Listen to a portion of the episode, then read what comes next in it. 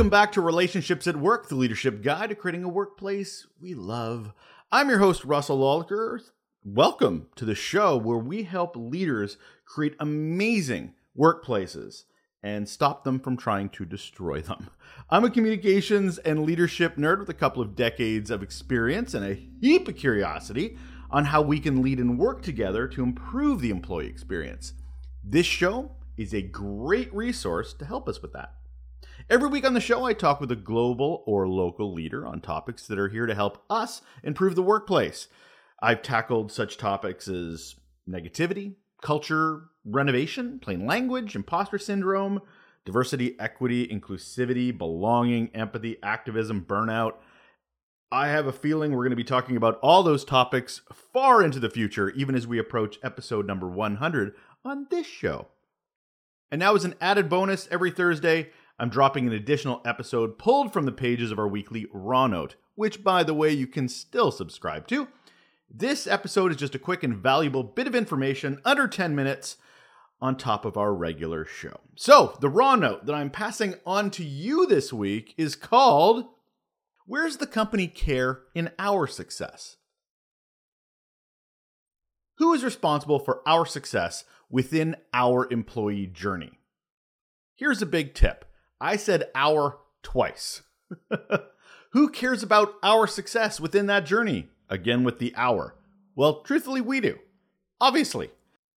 But does the organization that we dedicate our time and attention to also care about our success? Well, the blatant truth is that some do and some don't. Some say they do, but don't really when it matters.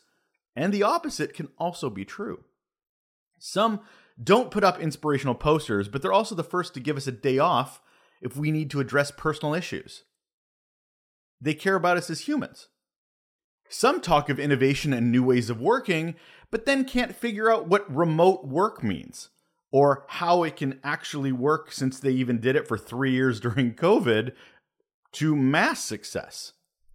We know organizations care about their own success, bottom lines, Q1 through Q4 deliverables, mandates to meet, goals to set, all that stuff.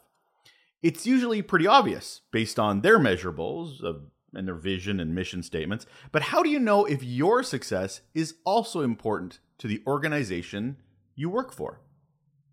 Now, I'm a big fan of self reliance. We are responsible for ourselves.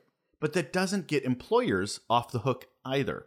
Employees need to feel organizations are investing in them as much as they are investing in the organization.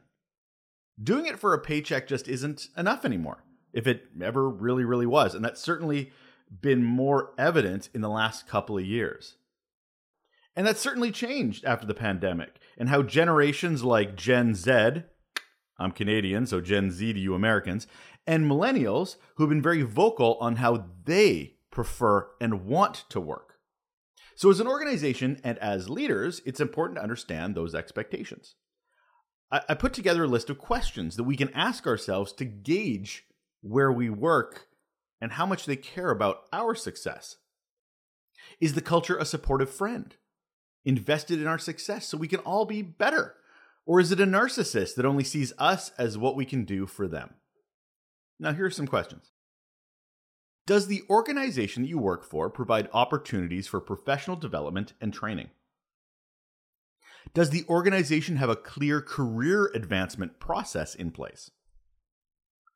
Do your leaders regularly check in with you about your career goals and how they can support you in achieving them?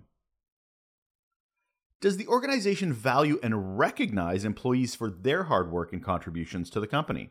Especially in a way that shows they actually know the employee, that it's personalized, not just a cookie cutter, hey, it's pizza day, but actually recognizing the individual for their contributions and catering the recognition to that employee, to you. Does the organization offer mentorship or leadership development programs? Does the organization encourage and support employees in taking on leadership roles or new challenges? Stretch goals. Does the organization have a culture of continuous learning and growth? How many yeses and nos did you get when you're thinking about your own organization? even if you thought about all these questions and said, yes, but that was four years ago and it never went anywhere, then that's also not a thing. It's not a culture that supports those types of programs. It might have been.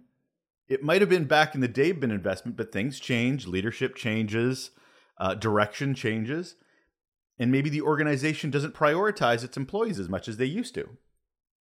And that's okay, but as an employee, that's something you really should know and understand based on how much time and effort you put into the organization. See, the funny thing is, is organizations do performance reviews. We've all been in them, and they're there to determine we, employees, are meeting the requirements of the job and proving our worth in contribution to the organization's success. Well, questions like the one I offered, they allow us to do the same for the organization we work for. We should be able to be assessing them on if they're meeting the needs and promises they made when we were onboarding. So, how about a performance review to determine how they are meeting the requirements of employment and growth, proving their worth and their contribution to our success? Keep in mind, it's our responsibility. You can't really say it's anybody else's when it comes to our own success. But employers just can't be off the hook on this. They can't be wanting to take and take and take without giving and giving especially nowadays when employees will go somewhere else if they're not getting the experience that they want to have. Now, if you love your job and you said a whole bunch of no's to those questions, it's fine. How you determine what success looks like is up to you, not anybody else. It's not comparable. It is your success. But we need to determine that for ourselves, and we need to determine what that looks like in the organization that we work in. We grow based on the environment we are in, just like a plant, just like a plant. So make sure we're putting down roots that will nurture our success, whatever that looks like. Not just say it does, not just says it will, but actually values you as a human and one that they want to invest in because they see how you're investing in the organization. It needs to be more of a two way street, even if the responsibility is on us. Happy growing. And that'll do it for another episode of Relationships at Work, the Raw Note mini episode. Uh, this is a leadership guide to creating a workplace we love. I'm Russel Lolacher. Thank you so much uh, for listening to me and hearing my experience and insights in these smaller bite sized episodes as you're headed off to work or you're taking a lunch break or you just need to think about things and maybe reassess your employee experience and the workplace culture you find yourself in. I always appreciate your time and thank you for spending it with me. Take care.